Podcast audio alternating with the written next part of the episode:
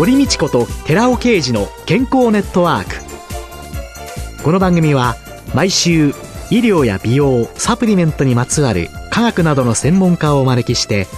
私たちの健康のために役に立つお話を伺う健康生活応援番組です。包摂体サプリメントと MGO マヌカハニーで健康な毎日をお届けするコサナの提供でお送りします。コサナの商品をお求めの際はフリーダイヤル0120-496-537までぜひお電話ください。体の節々が気になりだしたらコラーゲン、グルコサミンを配合した環状オリゴ糖の力シクロカプセル化スムースアップお得な定期購入もご準備しております。ご購入はコサナのフリーダイヤル0120-496-537専任スタッフが商品に関するお問い合わせ、ご質問にもお答えいたします。コサナのフリーダイヤル0120-496-537 0120-496-537皆様のお電話をお待ちしています。こんにちは、堀道子です。今月は東京お茶の水にある井上眼科病院の名誉院長若倉正人さんをゲストに迎えていろいろな目の病気と治療法、予防法をテーマにお送りしております。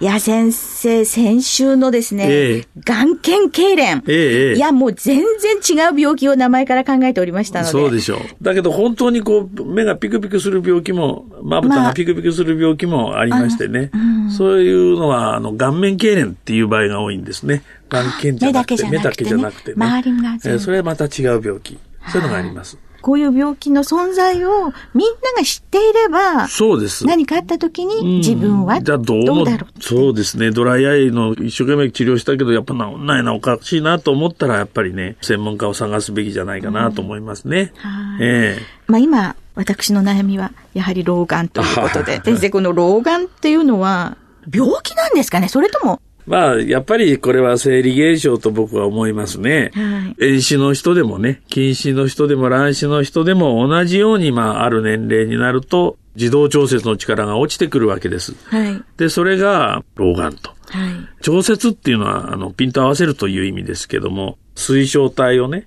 こう膨らませたり、戻したりしながら、自分の見たい距離にピント合わせることなんですけど、若い時はもうどこにでもピントが合うんですけど、やっぱり40から50を過ぎてくると、そのピントが合いにくくなると。やっぱり一番この影響を受けるのはもともと遠視だった人。つまり、遠くまでよく見えて、私の目はいいのよっていうことを言ってた人。はい、その人が40から50ぐらいになってくると、遠くはよく見えるけど、1メートルとか50センチのところとかそういうところがなんとなく見にくくなってきて、30センチのところはもうますます見にくいというふうになってくるわけですね。はい。うん。だけど近視の人は遠くはよく見えないけど、メガネさえ取れば近くは見えるんですね、こういう目っていうのは。はい、だから老眼になってるんだけども気がつかない。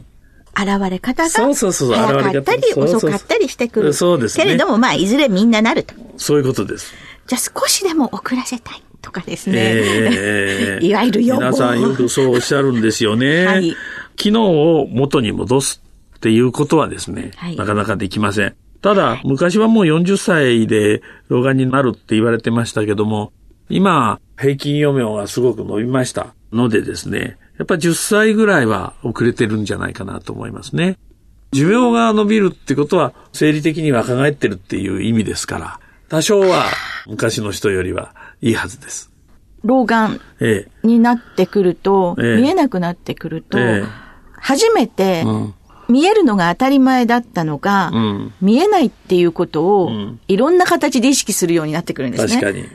それで今度はその、ね、一番最初の週ですかね、先生に言われた、その不安、目が見えなくなることの不安っていうのが、白内障はどうなんだろうとかね、えー、緑内障は大丈夫かなとかね、ね。いろんなものが不安になってくる。やっぱりこの目のものの見え方っていうのが、毎日毎日の生活に直結してるから、えー、そういうことが感じるわけですね、はい、目の病気になっても死ぬ人はまずいないわけですけれども、えー、逆に生き続けなきゃならないから、大変その影響を受けやすいと。快適に生活するには目の健康が最初にまあ出てくるわけですね。はい、えー、それで老眼を治してという話ですけれども、なかなかそれはね、まだまだいい方法がないです。メガネ、老眼鏡なんか嫌う人がいるんですけれども、こういう医療機械の中ではですね、副作用がないね、優れものだと思うんですよね。だからそういうあのことを考えずに、せっかくメガネといういい機械というのかな、発明されてるわけですから、そういうのを上手に使った方がいい。だから考え方を変えた方が今のところはいいんじゃないかなと思います。お世話になってるのに、かけたくないわなんて、ちょっと申し訳ないような気がしましたね。メガネに対しても。あとその、失明の不安っていうことになってくると、ええ、先生、今失明の一番の原因っていうのは、どういう？ああ、そうですね。緑内障も、うん、言われてますね。えー、それからもう膜色素変性症とか、はい、まあ統計の取り方によって違うでしょうけれども、はい、あとは糖尿病網膜症っていったあたりがですね、はい、上位にあるんじゃないかと思いますけども。糖尿病の方っていうのは割とあの定期的に眼科も検診しなさいとか言われたりするので、えー、まあ糖尿病と診断されて分かっていて病院に行ってらっしゃる人っていうのが大前提になりますけど、はいはい、それはいいんですけれども、えー白内障っていうのはそうですね。これもしかし、加齢の先にある病気の一つですね。白内障もそうだし、緑内障もそうだし、あとは網膜の病気で加齢黄斑変性なんていう病気もありますけども、はい、こういうのはみんな加齢の先にある病気です。緑内障っていうのは40歳以上の17人に1人の頻度であるという統計が日本人には出てまして。これも多いんうん。ただ、失明の原因っていうふうに、まあ、言うとびっくりするわけですけれども、はい、緑内障という病気の概念っていうのは、ここ2、30年ものすごく変わってるんです。はい、一般に緑内障っていうと、もう明日にでも失明しちゃうっていう怖い病気っていうふうに思い込む傾向にありますけれども、実はですね、明日にでも失明するような緑内障っていうのは、急性緑内障と言いましてですね、はい、目の圧力が急に高くなって、激しい痛みが起こって、そういう病気です。はい、そうすると、目が真っ赤っかになってですね、頭痛がしてくる。そういうような病気なんですけども、これはあの、ちょっと専門用語になりますけど、閉塞偶角緑内障の発作と捉えられます。はいはい、で、これは江戸時代からこの青底比っていうふうにして恐れられて、まあ戦後までそういうふうなことを言ってましたけど、今、緑内障というものの90%はそういう急性緑内障じゃなくて、開放偶角緑内障っていうものなんですね。はい。で、偶角っていうのは目の前の方に透明な水があって、それでこう圧力をこう保ってるんです、目の。で、その透明な水はいつも置き換えられていくんですけど、つまり新しい水ができて、古い水は流れ出ていくと、その流れ出ていく場所が偶角っていう、そこのところに排水路があるんですね。はい。それが詰まってる、閉塞していると、急に眼圧が上がるんです。ところが、今、開放偶角緑内障って言いましたけど、はい、そこのところは見た感じは開いている。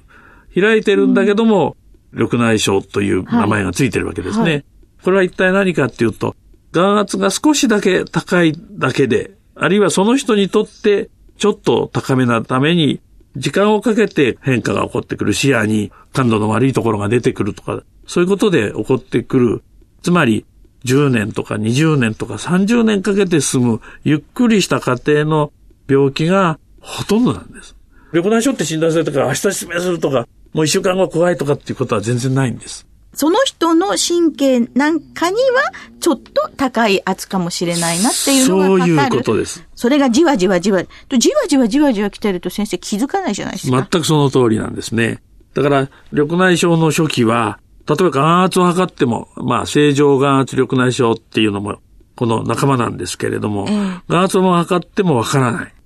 眼底を見ると、怪しいってわかるんですね。視神経に変化が起こるから。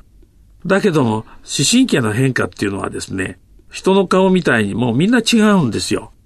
だからバリエーションがすごくある。だから見てすぐわかるとは限らない。わかる場合もあるんだけども、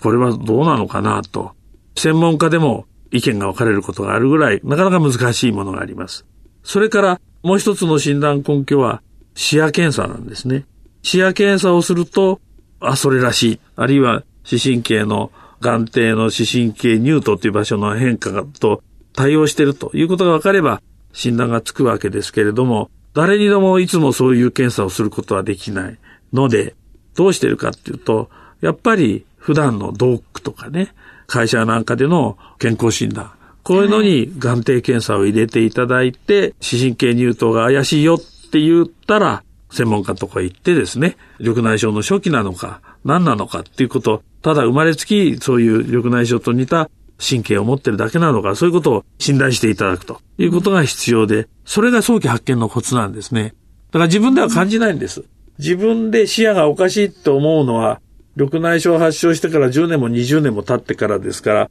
その時には遅すぎはしないかもしれないけど、うん、早期発見にはもうなってないんですね。ある程度進んでからとなっちゃうので、早期発見のためには、そういう普段の健康診断が大事なんですね。定期的に検診を受ければ、前年度との違いとかも。まあ、そこまではなかなかね、あの、わかんないんですけど、この視神経の乳頭は緑内障の可能性があるよっていうのは、大体、わかる。大体ですね。わかります。はい、それはあの、一発でこれが絶対とかそういうのはなかなかわかりませんけども、可能性があるよっていうのはわかります。ただ、生まれてからずっと形は似てるもんですから、一生ね。一、回言われた人は、そう、肉内障じゃないのに、毎回言われて、心配で来られる方もいますけどね。まあそこは我慢していただいて、言われた時はいいチャンスだと思って、視野検査をしてもらいに行くというのがいいんじゃないでしょうかね。そういう検査っていうのは、え先生実際には何歳ぐらいから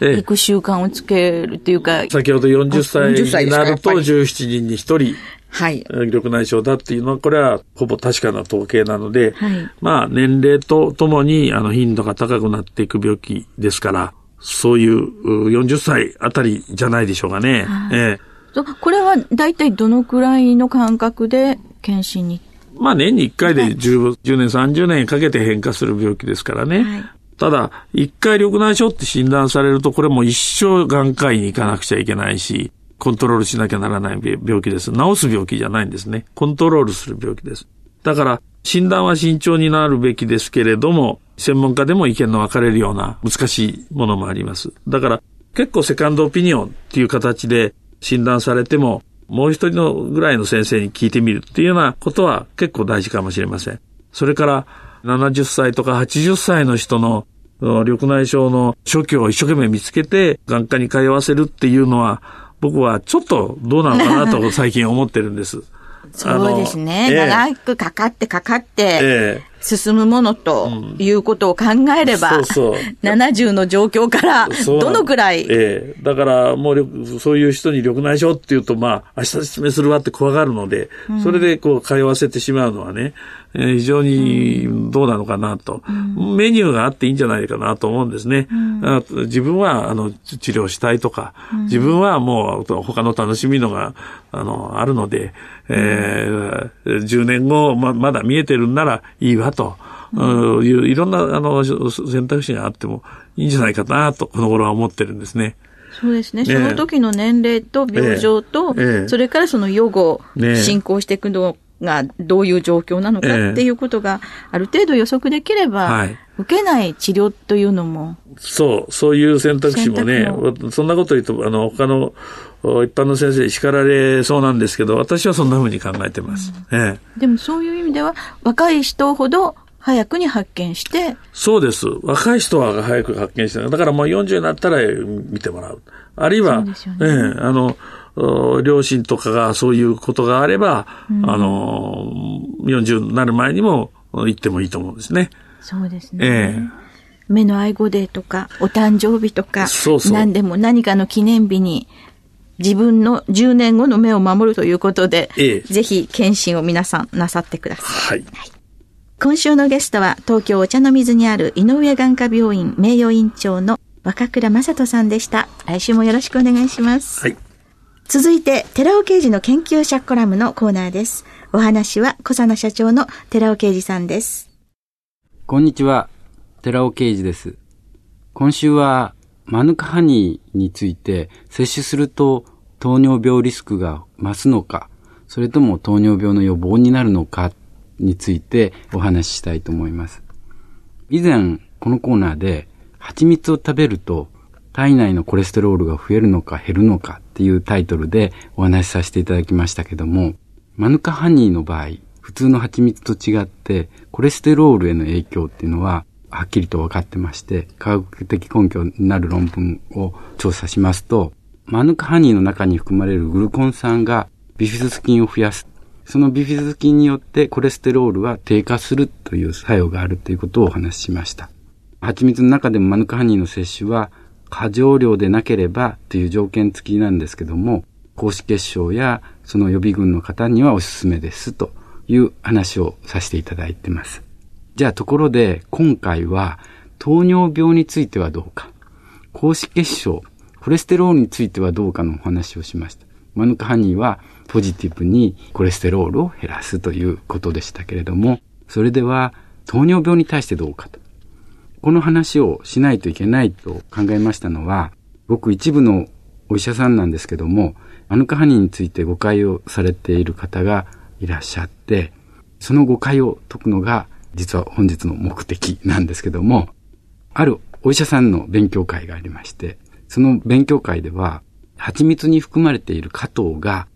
血液の中性脂肪やコレステロールの値を高くすると。そのことによって糖尿病のリスクがあるというようなことが紹介されてたと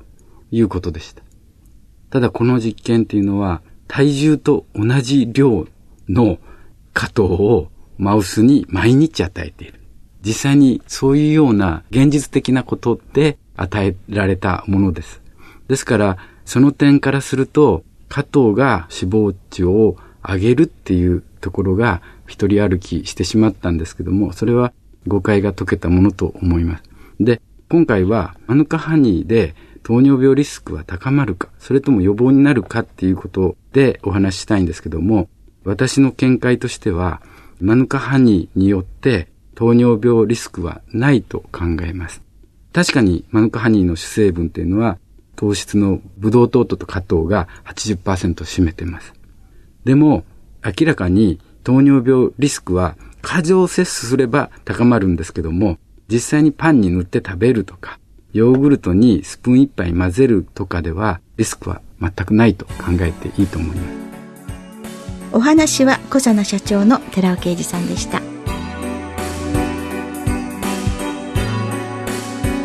ここで小佐奈から番組おきの皆様へプレゼントのお知らせです。グルコサミンフィッシュコラーゲンペプチドといった軟骨成分に摂取した軟骨成分の組み立てをサポートする高級店などを配合したナノサポートシクロカプセル化スヌースアップ。今回これに軟骨成分の構築を促進する成分として新たに大豆抽出成分ポリアミンを加えました。大豆抽出成分ポリアミンを配合して軟骨成分の構築力を高めたコサナのナノサポートシクロカプセル化スムースアップポリアミンプラスを番組お聞きの10名様にプレゼントします。プレゼントをご希望の方は番組サイトの応募フォームからお申し込みください。当選者は8月5日の放送終了後に番組サイト上で発表します。コサナのナノサポートシクロカプセル化スムースアップポリアミンプラスプレゼントのお知らせでした。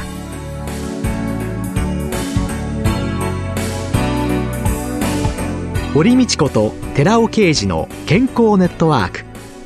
この番組は包摂体サプリメントと MGO マヌカハニーで健康な毎日をお届けするコサナの提供でお送りしました。